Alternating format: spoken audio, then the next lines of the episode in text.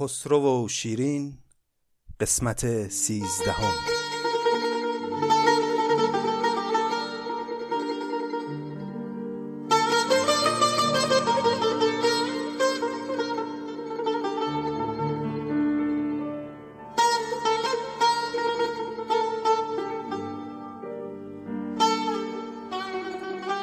دوستان سلام.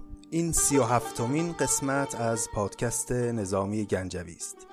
ما مشغول خواندن خسرو و شیرین هستیم همچنان و دو دلداده قصهمون روزهای خوش وسال رو پشت سر گذاشتن و حالا خسرو پرویز در آستانه یک جنگ بزرگ قرار داره. جنگی که بناست در اون سرنوشت پادشاهی ایران مشخص بشه. یادتون هست در اون روزهایی که شیرین و خسرو در کنار هم بودن نهایت دغدغه و مسئله جناب خسرو این بود که چطور یک خلوتی پیدا بکنه بتونه لبهای شیرین رو مثلا ببوسه. اما حالا مواجه شده با کوهی از کارهای بزرگ و مجبوره که تن بده به برخی از کارهایی که خیلی هم دلش با اون کارها نیست. اما برای پس گرفتن پادشاهی چاره جز اونها نداره. می‌دونم که شما مثل من دلتون می‌خواد که زودتر این روزها بگذره و باز هم قصه برسه به فرازهای عاشقانه خودش. این مجده رو بهتون بدم که در این قسمت نظامی دوباره از یک جایی به بعد اتفاقات بیرونی رو رها می‌کنه و ما رو می‌بره توی قلب و ذهن شخصیت های داستان و از عواطف و احساسات و افکارشون برامون میگه. پیش از اینکه بریم و داستان رو دنبال بکنیم اجازه بدید که چون مدتیه که از مقدمه قافل شدیم در این قسمت طبق سیاقی که داشتیم ابتدا یک بخش دیگه ای از مقدمه خسرو و شیرین رو بخونیم و بعد بریم بر سر ادامه داستان. این بخش از مقدمه که امروز می‌خونیم آخرین مدهیه ای هست که نظامی در خسرو و شیرین آورده. بعد از مده تغرل ارسلان و عطابک پهلوان حالا می‌خواد یه چند بیتی در مده برادر عطابک بگه یعنی جناب شاه مزفرالدین قزل ارسلان سبک باشی نسیم صبح گاهی تفضل کن بدان فرصت که خواهی. زمین را بوسه ده در بزم شاهی که دارد بر ثریا بارگاهی. جهان بخش آفتاب هفت کشور که دین و دولت از وی شد مظفر. شه مشرق که مغرب را پناه است. قزل شه کفسرش بالای ماه است. نگینش گر نهد یک نقش بر موم. خراج از چین ستاند جزیت از روم. گرش باید به یک فتح الهی فرو شوید ز سیاهی. ز بیم وی که جور از دور برده است چو برق ار فتنه ای زاده است مرده است چو ابر از جودهای بی دریغش جهان روشن شده مانند تیغش. زمین هفت است و گر هفتاد بودی اگر خاکش نبودی باد بودی.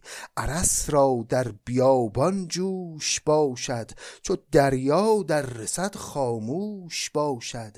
اگر دشمن رساند سر به افلاک بدین درگه چه بوسد جز سر خاک؟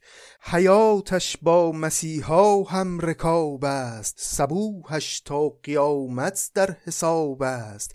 کس از دریای فضلش نیست محروم. ز درویش خزر تا منعم روم. پی موریست از کین تا به مهرش. سر موییست از سر تا سپهرش. هر آن پشه که برخیزد ز راهش سر نمرود زیبد بارگاهش چو بر دریا زند تیغ پلالک به ماهی گاو گوید کیف حالک زمیرش کاروان سالار غیب است توانا را ز دانایی چه عیب است؟ اگر خود مار ضحاکی زند نیش چو در خیل فریدونی میندیش. قرانی را که با این داد باشد چو فال از باد باشد باد باشد. بر آن اوج از چما گردی چه خیزد که ابر آنجا رسد آبش بریزد بر آن درگه چو فرصت یابی ای باد. بیار این خواجه تاش خویش را یاد. زمین بوسی کن از راه غلامی. چنان گو کین چنین گوید نظامی که گر بودم ز خدمت دور یک چند نبودم فارغ از شغل خداوند. چو شد پرداخته در سلک اوراق مسجل شد به نام شاه آفاق. یعنی این مدتی که من فارغ از شما بودم و خبری از شما نمی گرفتم مشغول این کتاب خسرو و شیرین بودم. حالا که آماده شده این کتاب رو به نام شما مزین کردم و حالا براتون مثلا میفرستم. چو دانستم که این جمشید سانی که بادش تا قیامت زندگانی اگر برگ گلی بیند در این باغ به نام شاه آفاقش کند داغ مرا این رهنمونی بخت فرمود که تا شه باشد از من بنده خشنود. حالا به اینجا که می‌رسه یک حکایت خیلی مختصری نظامی تعریف می‌کنه. شنیدستم که دولت پیشه ای بود که با یوسف رخیش اندیشه ای بود. چنان در کار آن دلدار دل بست که از تیمار کار خیشتن رست. چنان در دل نشاندان دل ستان را که با جانش مسلسل کرد جان را. گرش صد باغ بخشیدندی از نور نبردی منت یک خوشه انگور. چو دادندی گلی بر دست یارش رخ از شادی شدی چون نوبهارش. به حکم آنکه یار او را چو جان بود مدام از شادی او شادمان بود. مراد شه که مقصود جهان است به عینه با برادر همچنان است. مباد این درج دولت را نوردی میفتادن در این نوشاب گردی. جمالش باد دایم عالم افروز شبش معراج باد و روز نوروز. به قدر آن که باد از زلف مشکین گهی هندوستان سازد گهی چین. همه ترکان چین بادند هندوش مباد از چینیان چینی بر ابروش.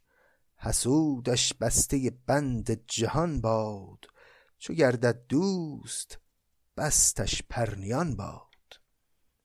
چون این نزلی که یابی پر معانیش مبارک باد بر جان و جوانیش. به این ترتیب مدح قزل ارسلان هم به پایان رسید. این بخش هم تمام شد. دیگه از اینجا به بعد مقدمه مدهیه ها تمام شده و نظامی خورده بیشتر می‌پردازه به محتوای کتاب خسرو و شیرین و یه نکاتی رو در اون باره به ما خواهد گفت.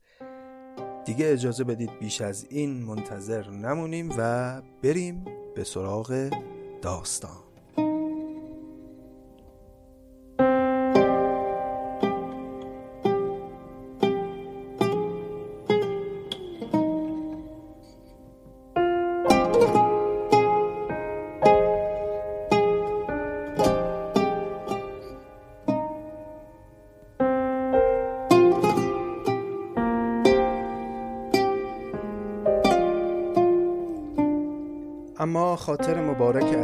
هست که در قسمتهای قبل بعد از اینکه خسرو با حالت قهر و ناراحتی از شیرین جدا شد راه افتاد و رفت به سمت امپراتوری روم گفتیم که نظامی در اینجای داستان اتفاقاتی که در روم برای خسرو میفته رو برای ما تعریف نمی‌کنه. میگه که من نمیگم چون دگرگوینده ای که فردوسی باشه پیش از من مفصل اینها رو گفته به نوعی نظامی ما رو اینجا ارجاع میده به شاهنامه فردوسی و ما هم در قسمت قبل این بخش داستان رو از شاهنامه خوندیم. دیدیم که فردوسی میگه خسرو وقتی رسید به روم از قیصر روم درخواست کمک کرد برای اینکه بره به جنگ بهرام چوبین. قیصر ابتدا میپذیره اما بعد از اینکه با بزرگان کشور یک مشورتی می‌کنه این بزرگان بهش میگن که خسرو رو اینجوری نبین. این ایرانی ها در طول تاریخ خیلی ما رو اذیت کردن شهرامون رو تصرف کردن ازمون باج و خراج گرفتن و این خسرو هم به محض اینکه به قدرت برسه اول کاری که می‌کنه می‌خواد از خودتو باج بگیره. پس حالا که بختشون افول کرده تو هم کمکشون نکن بذار از شرشون خلاص شیم. قیصر یه نامه ای می نویسه به خسرو و میگه که ما نمی‌تونیم به شما کمک کنیم. خسرو خیلی ناراحت میشه و نامه ای در پاسخ برای قیصر می نویسه و میگه که باشه ما از کشور شما میریم. اما وای به حالتون اگر یک روزی کارتون به ما ایرانیا بیفته. شما را مبادا به دیران نیاز. و حالا که شما به ما کمک نمی کنید من میرم و از خاقان چین درخواست سپاه و لشکر می‌کنم. قیصر همین که نامه خسرو رو می‌خونه خیلی میترسه. با خودش میگه که اگر ما به اینها کمک نکنیم و خسرو بره از خاقان چین کمک بگیره و دوباره بشه پادشاه ایران خب قطعا کینه ما رو به دل می‌گیره و بعد می‌خواد بیاد از ما انتقام بگیره. پس چیکار کرد؟ دوباره یه مشورتی با بزرگان کشور کرد و گفت خب آقایون به نظر شما خسرو آیا موفق خواهد شد که پادشاهی رو پس بگیره یا نه؟ شکست می‌خوره تو این راهی که شروع کرده یا پیروز میشه؟ این بزرگان هم دور هم جمع شدن و ستارگان و کواکب و اینها رو بررسی کردن و در نهایت گفتن که بله خسرو چیزی نخواهد گذشت که دوباره پادشاه ایران میشه. فلزا قیصر مجددا یک نامه ای نوشت به خسرو و گفت که ما تصمیممون عوض شده و می‌خوایم به شما کمک کنیم. اما توی نامش یه شرطی هم برای خسرو گذاشت. گفت شرط داره. شرطش هم اینه که اولا شما باید با ما پیمان ببندید که بعد از این وقتی به قدرت رسیدید و پادشاهی رو گرفتید دیگه از ما باج نخواهید خراج از ما نخواهید و به شهرهای ما هم تعرض نکنید. ثانیا من یک دختری دارم به نام مریم و تو باید بیای با این دختر من ازدواج کنی چرا؟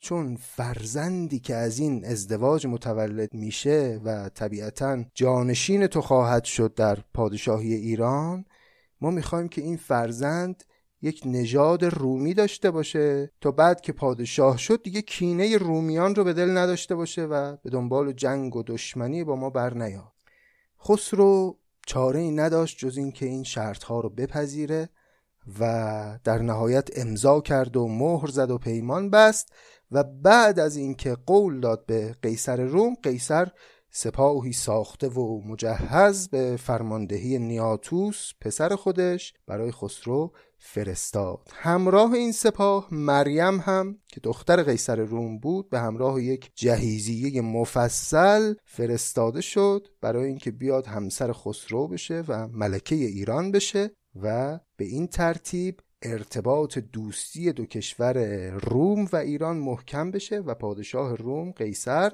خیالش راحت بشه که این حمایتی که از خسرو می‌کنه در نهایت به ضررش نخواهد شد.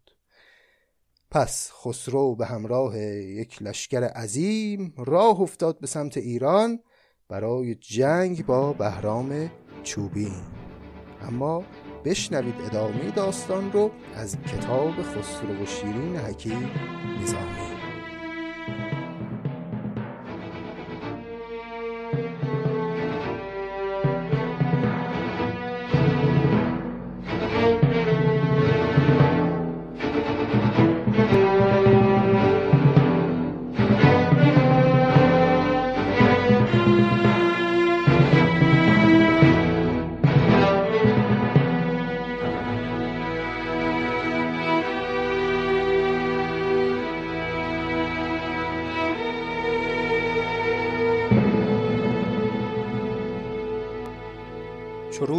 چند شاه آنجا طرب کرد به یاری خواستن لشکر طلب کرد.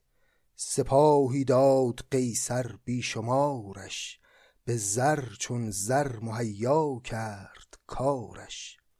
ز بس لشکر که بر خسرو شدن بوه روان شد روی هامون کوه در کوه.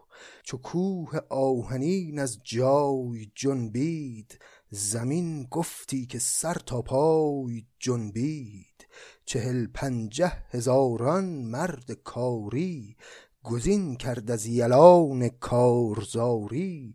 شبیخون کرد و آمد سوی بهرام زره را جامه کرد و خود را جام. چو آگه گشت بهرام جهانگیر به جنگ آمد. چو شیر آید به نخجیر ولی چون بخت روباهی نمودش ز شیری و جهانگیری چه سودش؟ همین که بهرام متوجه شد که خسرو با چنین لشکری حمله کرده به سمت تاج و تختش او هم آماده شد و اومد به مقابله به مثل خب بهرام هم مرد جنگاوری بود و سپاه خوبی هم در اختیار داشت اما ولی چون بخت روباهی نمودش ز شیری و جهانگیری چه سودش؟ اینو نظامی داره به ما میگه. میگه که چون بخت با او همراه نبود اون همه جنگاوری و شیری که بهرام داشت هیچ به کارش نیامد. دلشکر رو به رو خنجر کشیدند. جناح و قلب را صف برکشیدند. ترنگ تیر و چاکا چاک شمشیر درید مغز پیل و زهره شیر. قریب کوس داده مرده را گوش دماغ زندگان را برده از هوش. جنیبت های زرین نعل بسته ز خون برگستوان ها لعل بسته. سهیل تازیان آتشین جوش زمین را ریخت سیماب در گوش سواران تیغ برغفشان کشیده هژبران سر به سر دندان کشیده عجل بر جان کمین سازی نموده قیامت را یکی بازی نموده سنان بر سینه ها سر تیز کرده جهان را روز رستاخیز کرده ز بس نیزه که بر سر بیشه بسته هزیمت را ره اندیشه بسته در آن بیشه نه گور از شیر میرست نه شیر از خوردن شمشیر میرست. میدان جنگ رو این گونه برای ما نظامی تصویر می‌کنه میگه آنچنان شیه هایی میکشیدن این اسبان جنگی که گوش زمین کر می‌شد انگار که نقره مذاب یا جیوه تو گوش زمینیان ریخته باشند. سهیل تازیان آتشین جوش زمین را ریخته سیماب در گوش. سواران تیغ برغفشان کشیده هژبران سر به سر دندان کشیده که این لشکریان همه شمشیر کشیده بودند و از ترس این صحنه تمام شیران بیابان همه دندانها رو کشیده بودند و قلاف کرده بودند از وحشت این صحنه نبرد. چنان می‌شد به زیر درها تیر که زیر پرده گل باد شبگیر. عقابان خدنگ خون سرشته برات کرکسان بر پر نوشته زره برهای از زهراب داده زره پوشان کین را خواب داده. ز موج خون که بر می شد به ایوق پر از خون گشته تا سکهای منجوق. به سوگ نیزه های سر فتاده سباگی سوی پرچم ها گشاده. به مرگ سروران سربریده زمین جیب آسمان دامن دریده. همایل ها فگند هر کسی زیر یکی شمشیر و دیگر زخم شمشیر فرو بسته در آن غوغای ترکان زبانگ نای ترکی نای ترکان. حریر سرخ بیرق ها گشاده نیستانی بود آتش در فتاده. نه چندان تیغ شد بر خون شتابان که باشد ریگ و سنگ در بیابان. نه چندان تیر شد بر ترگ ریزان که ریزد برگ وقت برگ ریزان. یک چنین نبرد همه جانبه ای رو در این صحنه شاهدیم که آنقدر تیر پرتاب میشه از کمانها به سمت کلاه خود سربازان که در فصل پاییز این همه برگ بر زمین نمیریزه. نهاد تخت شه بر پشت پیلی کشیده تیغ گردا گرد میلی. بزرگ امید پیش پیل سرمست به ساعت سنجی استرلاب در دست. نظر می کرد و آن فرصت همی جست که بازار مخالف کی شود سست. پس تو این صحنه نبرد خسرو نشسته بر روی یک فیل جنگی و کنارش هم بزرگ امید. یادتونه بزرگ امید کی بود دیگه؟ همون معلم دوران نوجوانی خسرو که خسرو خیلی دوستش میداره. این آقای بزرگ امید نشسته کنار خسرو به ساعت سنجی استرلاب در دست داره. این استرلاب ها و اینها رو بررسی می‌کنه. استرلاب می‌دونید اون وسیله رمالیه که باهاش اوضاع ستارگان و کواکب رو بررسی می‌کنن. داره اینا رو بررسی می‌کنه ببینه چه ساعتی چه زمانی از لحاظ نجومی مناسب برای حمله کردن. چو وقت آمد ملک را گفت بشتاب مبارک تاله است این لحظه دریاب به نطع کین بر چون پی فشردی درفگن پیل و شهرخ زن که بردی. ملک در جنبش آمد بر سر پیل سوی بهرام شد جوشنده چون نیل. بر او زد پیل پای خویشتن را به پای پیل برد آن پیل تن را. شکست افتاد بر خسم جهانسوز به فرخ فال خسرو گشت پیروز. ز خون چندان روان شد جوی در جوی که خون می رفت و سر می برد چون گوی. تصویر وحشتناکی انصافا. آنقدر خون روان شده بود در اون میدان جنگ که خونها می‌رفتن و سرهای بریده شده رو مثل گوی این جوی خون با خودش می‌برد ز خون چندان روان شد جوی در جوی که خون می‌رفت و سر می‌برد چون گوی. کمند رومیان بر شکل زنجیر چون موی زنگیان گشت گرهگیر. به هندی تیغ هر کس را که دیدند سرش چون طره هندو بریدند. دماغا شفته شد بهرامیان را چنان که از روشنی سرسامیان را. ز چندانی خلایق کس نرسته مگر بهرام و بهری چند خسته. دیگه این سپاه رومیانی که به همراه خسرو بودن به هیچ کس رحم نمی کردن.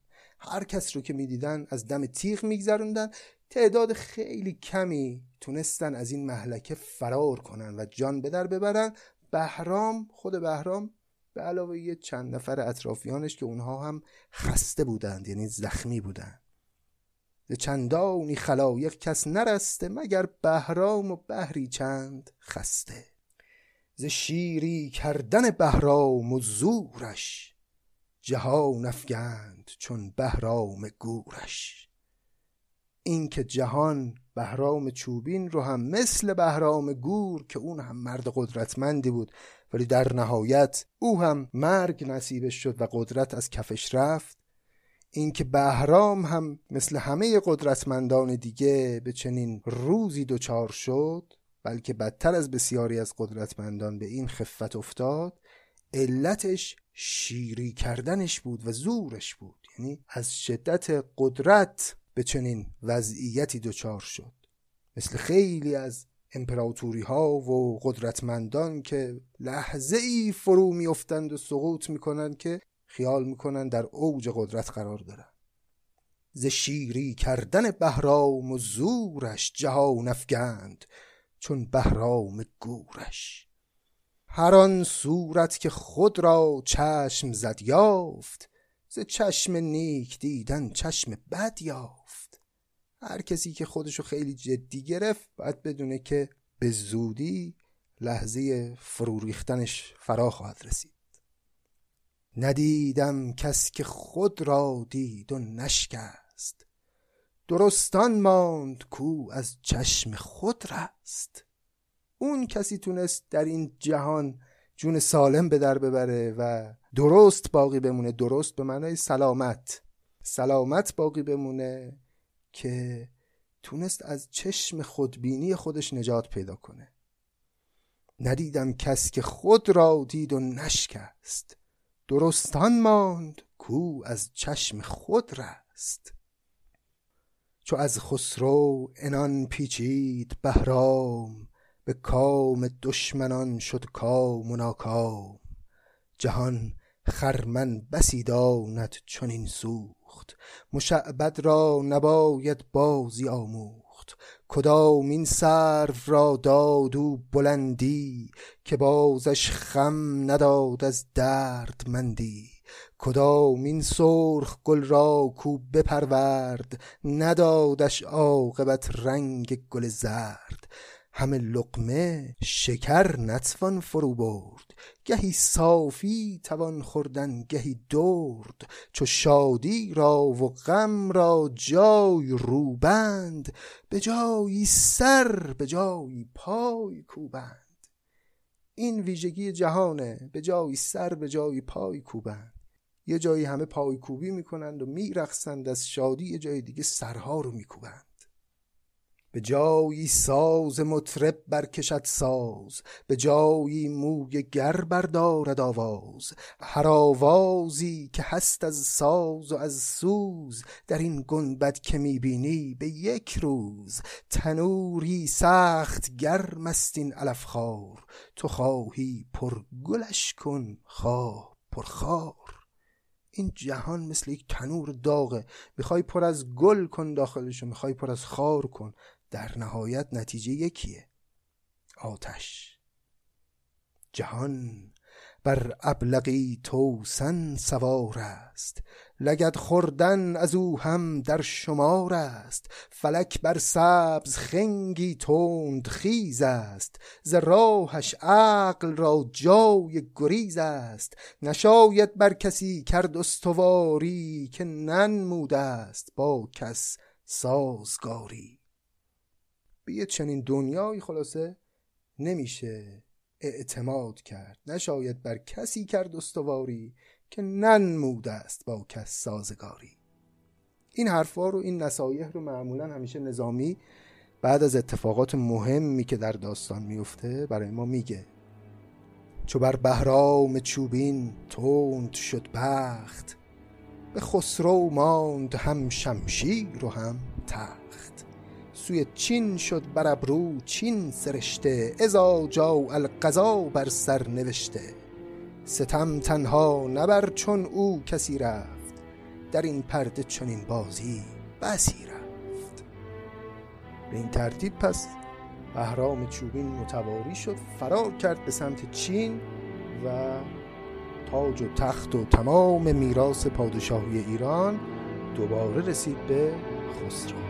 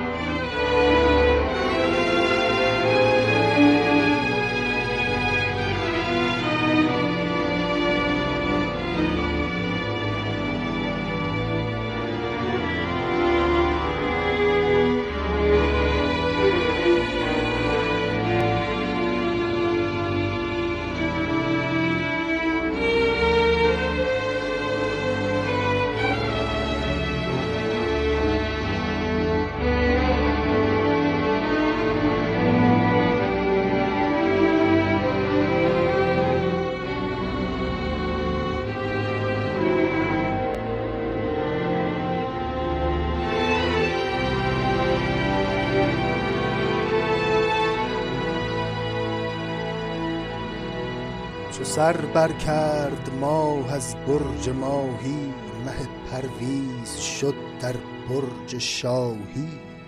ز سورش زهره و از خرچنگ برجیس سعادت داده از تسلیس و تسدیس. ز پرگار حمل خورشید منظور به دلو اندر فگنده بر زحل نور. عطارد کرده ز اول خط جوزا سوی مریخ شیرافگن تماشا. بدین طالع کزو پیروز شد بخت ملک بنشست بر پیروزه گون تخت. بدین ترتیب برای بار دوم دوباره خسرو نشست بر تخت پادشاهی ایران. برآورد از سپیدی تا سیاهی ز مغرب تا به مشرق نام شاهی. چو شد کار ممالک برقرارش قوی تر گشت روز از روزگارش. کشید از خاک تختی بر ثریا. در او گوهر به کشتی در به دریا. چنان کز بس گهرهای جهانتاب به شب تابنده تر بودی ز مهتاب. بر آن تخت مبارک شد چو شیران.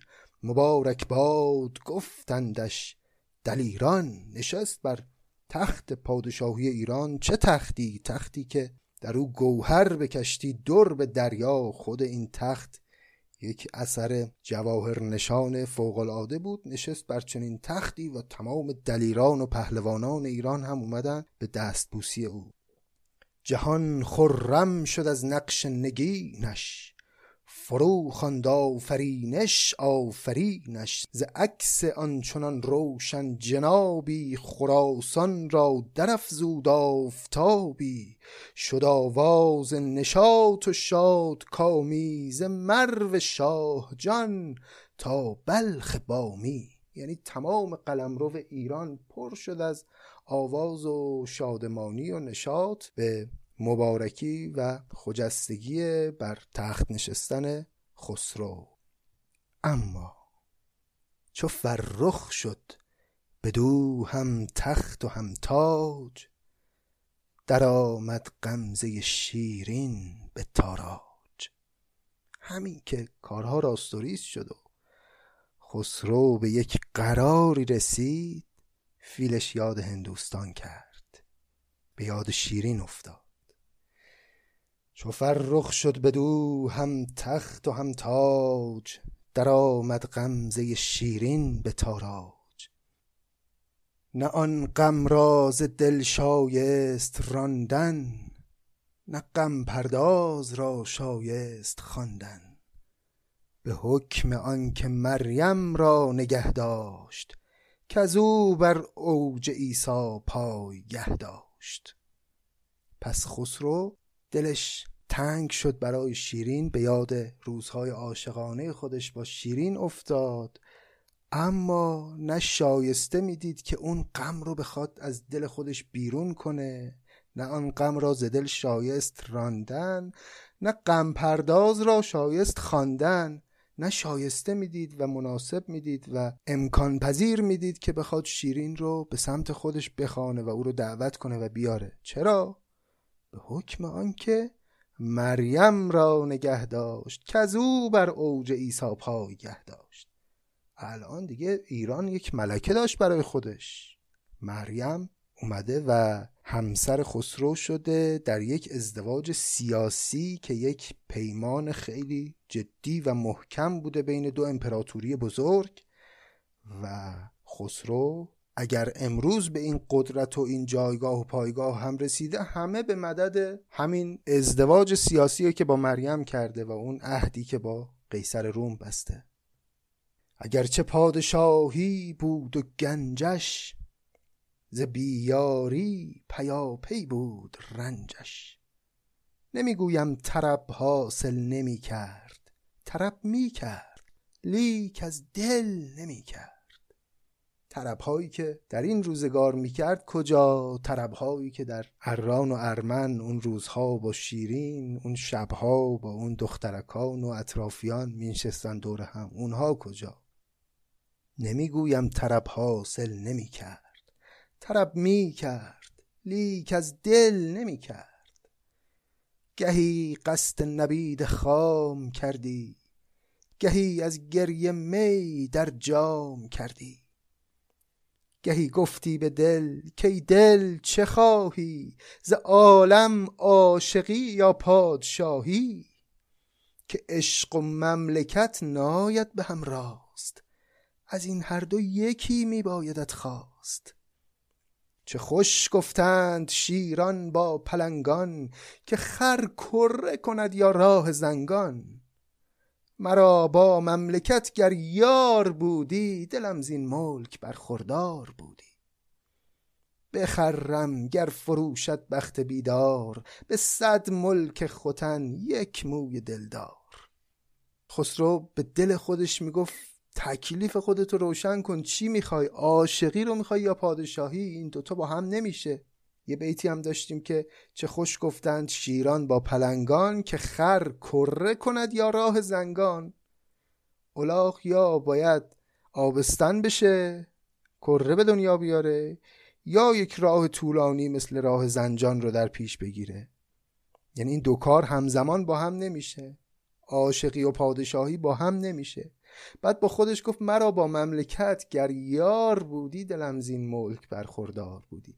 اگر همراه با این مملکت و پادشاهی یار هم در کنارم بود اون موقع بود که میچسبید مزه می‌داد پادشاهی به من. بخرم گر فروشد بخت بیدار به صد ملک خوتن یک موی دلدار. شبی در باغ بودم خفته با یار به بالین بر نشست بخت بیدار. چو بختم خفت و من بیدار گشتم بدین سان بی دل و بیار گشتم. کجا آن نو به نو مجلس نهادن بهشت عاشقان را در گشادن.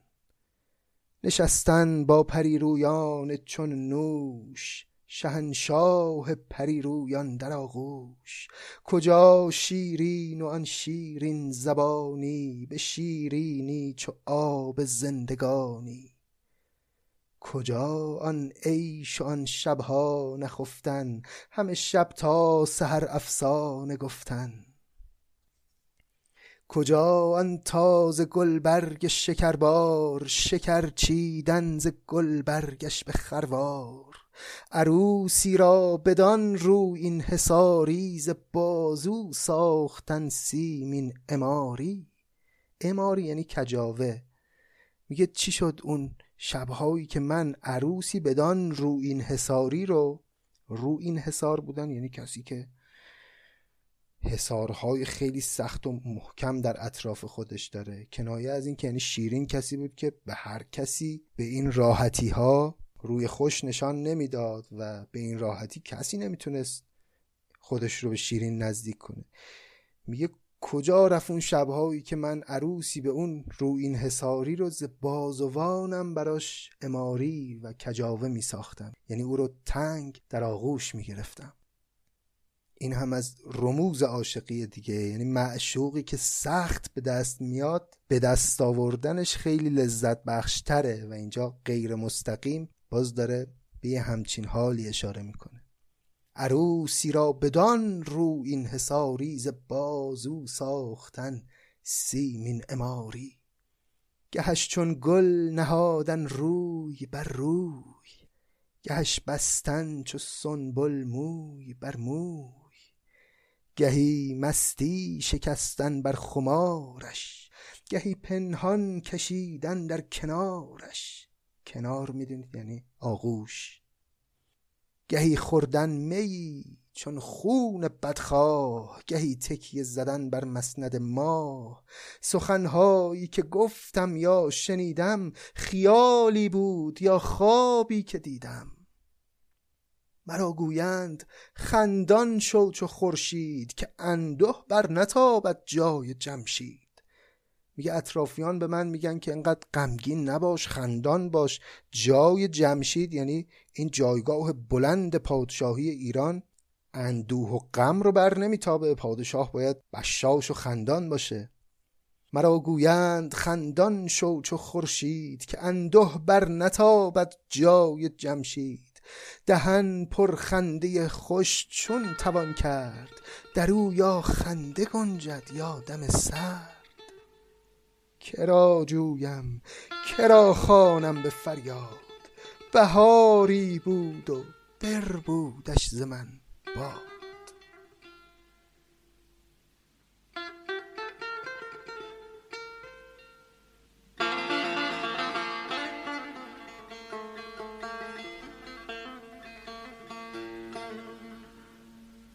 هزار جهد بکردم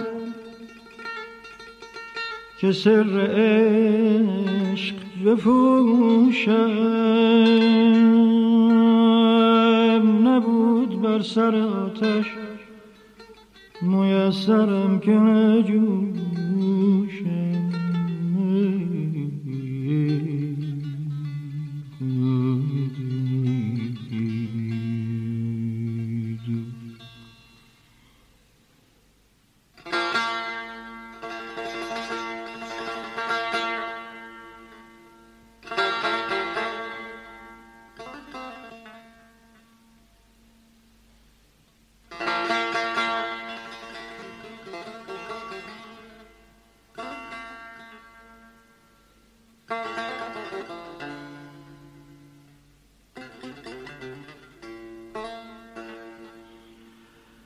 هزار جهد بکردم که سر عشق بفوشم نبود بر سر آتش میسرم که نجوشم که نجوشم.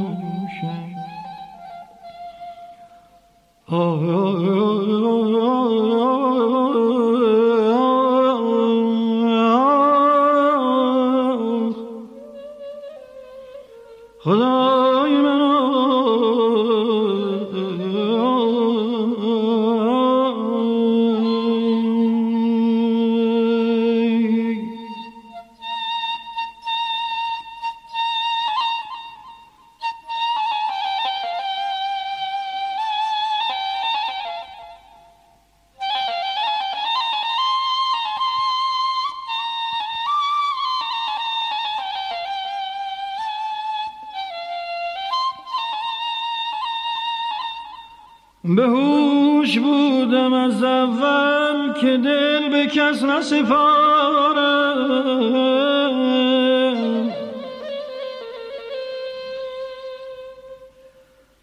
به هوش بودم از اول که دل به کس نسپارم. که دل به کس نسپارم. شمایل تو بدیدن نه هوشم شمایل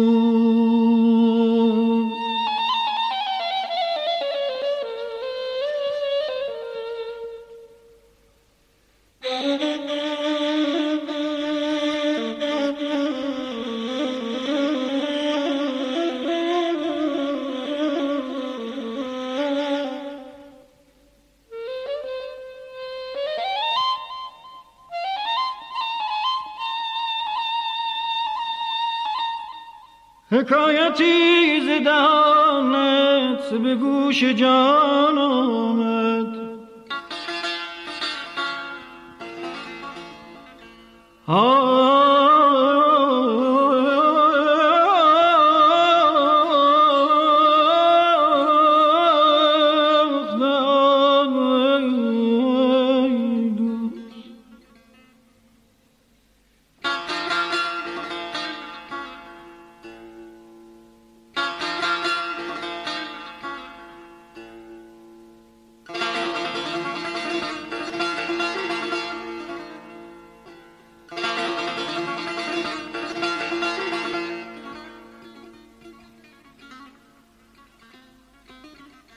حکایتی زدهت به گوش جانم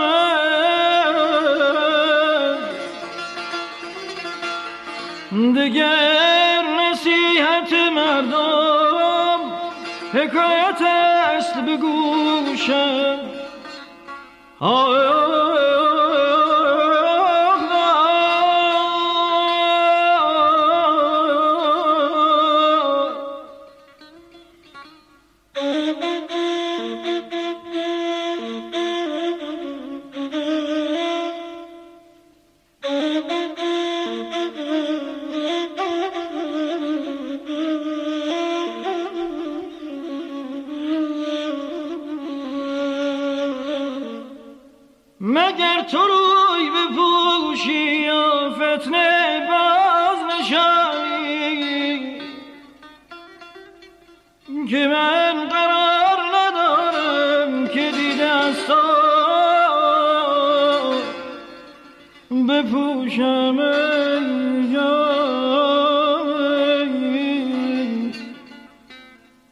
قرار ندارم که دیده از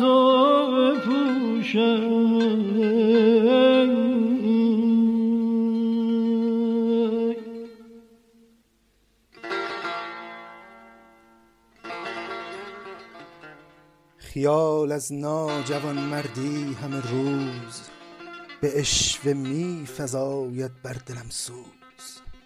ز بی خسمی گر افزون گشت گنجم ز بیاری در افزوده است رنجم.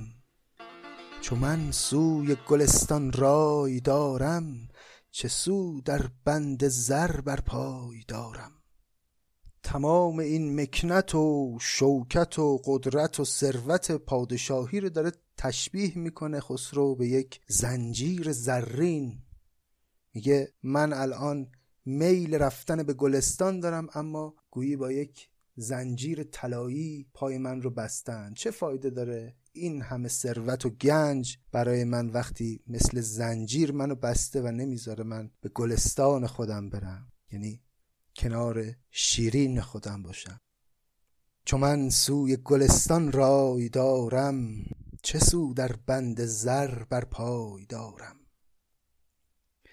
نه بند از پای می شاید بریدن نه با این بند می شاید پریدن.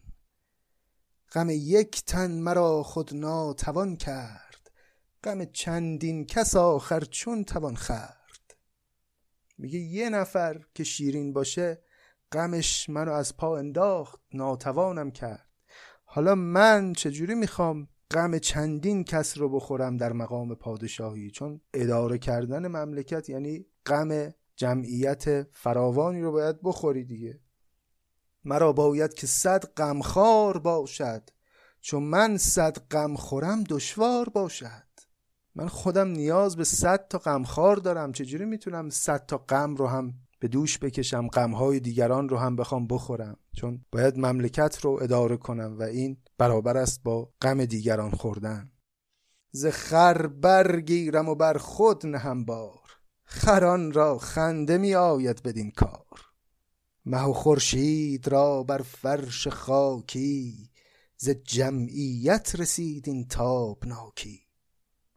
پراگند دلم بی نور از آنم. نیم مجموع دل رنجور از آنم ستاره نیز هم ریحان باغند پراگندند از آن ناقص چراغند. شرار زان ندارد پرتو شمع که این نور پراگنده است و آن جمع. نخواهد دل که تاج و تخت گیرم نخواهم من که با دل سخت گیرم. این چیزایی که راجع به جمعیت و پریشانی میگه جمعیت یعنی با محبوب یکی بودن و در کنار او بودن و پراکندگی هم یعنی دوری. میگه مثلا شمع به خاطر این از شرار نورش بیشتره که شمع مجموعه با اینکه یک آتش خیلی کوچولویه اما در یک نقطه است اما شراره پراکنده است. و من هم کارایی ندارم چون از محبوب خودم دورم. دل تاریک روزم را شب آمد تن بیمار خیزم را تب آمد. نمی‌شد موش در سوراخ کژدم به یاری جای رو بی بست بر دم. سیاهک بود زنگی خود به دیدار به سرخی می‌زند چون گشت بیمار. میگه من خودم هزار مشکل داشتم. همه دغدغه دلم این بود که شیرین رو ندارم. حالا اومدم برای خودم مشکل اضافی هم تراشیدم با نشستن بر تخت پادشاهی. یعنی اصلا دلم با این پادشاهی کردن نیست. همه فکر و ذکر و وجودم در سرزمین ارمن گیر کرده. اینا رو گفت خسرو. بعد یه دفعه به خودش اومد. دگر ره بانگ زد بر خود به تندی. که با دولت نشاید کرد کندی. چو دولت هست بخت آرام گیرد ز دولت با تو جانان جام گیرد. گفت آقا حکومت این حرفا رو بر نمیتابه این سستی ها رو بر نمیتابه. اگر دولت رو تو در اختیار داشته باشی می‌تونی به آرزوهات هم برسی به معشوقت هم برسی. دولت گفتیم دیگه مجموعه قدرت ثروت حکومت همه اینها رو شامل میشه. سر از دولت کشیدن سروری نیست که با دولت کسی را داوری نیست. کس از بی دولتی کامی نیابد. به از دولت فلک نامی نیابد. به دولت یافتن شاید همه کام. چو دانه هست مرغاید فرادام. با دولت تو می‌تونی هر چیزی رو که بخوای به دست بیاری از جمله شیرین. پس الان مسلحت اینه که فقط به حفظ این پادشاهی و قدرت فکر بکنی. تو گندم کار تا هستی برارد گیا خود در میان دستی برارد این کلمه هستی یعنی هسته یعنی همون دونه های گندم. به هر کاری در از دولت بود نور.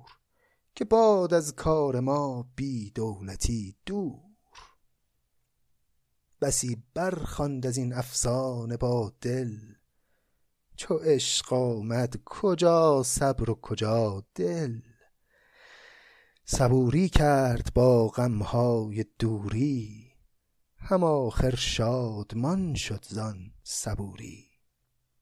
از این حرفا مدام به خودش می‌زد خسرو گاهی دلش هوای شیرین می‌کرد گاهی به خودش نهیب می‌زد که نه تو باید پادشاهی رو حفظ کنی و از این فکرها بیا بیرون. خلاصی در یک چنین احوالی بود. عاشق بود دیگه. آدم عاشق هم به درد کارهای جدی و مهم نمی‌خوره. به هر صورت هم خسرو سعی می‌کرد که این هر دو رو در کنار هم داشته باشه. هم دلش نمیومد که یاد شیرین رو از سر بیرون کنه. و هم نمی‌خواست که پادشاهی رو رها بکنه. از اون طرف خب مریم هم سفت و محکم اونجا به عنوان ملکه ایران حضور داشت و کار رو سختتر می‌کرد. اما مدتیه که از شیرین بیخبریم دوستان. نمی‌دونیم که بعد از رفتن خسرو از ارمن به سمت روم دیگه هیچ اطلاعاتی نظامی به ما نداد که شیرین در چه حالیه و در چه شرایطیه و چه می‌کنه. اینکه دختر محبوب قصهمون چه وضعیتی داره و الان در دوری از خسرو تو چه حال و احوالیه رو به امید خدا در جلسه آینده و قسمت بعدی خسرو و شیرین شرحش رو خواهیم خوند. امیدوارم از این قسمت داستان لذت برده باشید و خیلی سپاسگزارم از اینکه پادکست نظامی گنجوی رو به دوستان خودتون و به علاقمندان به متون کهن ادب فارسی معرفی می‌کنید. مراقب خودتون باشید. تا قسمت چهاردهم خدا نگهدار.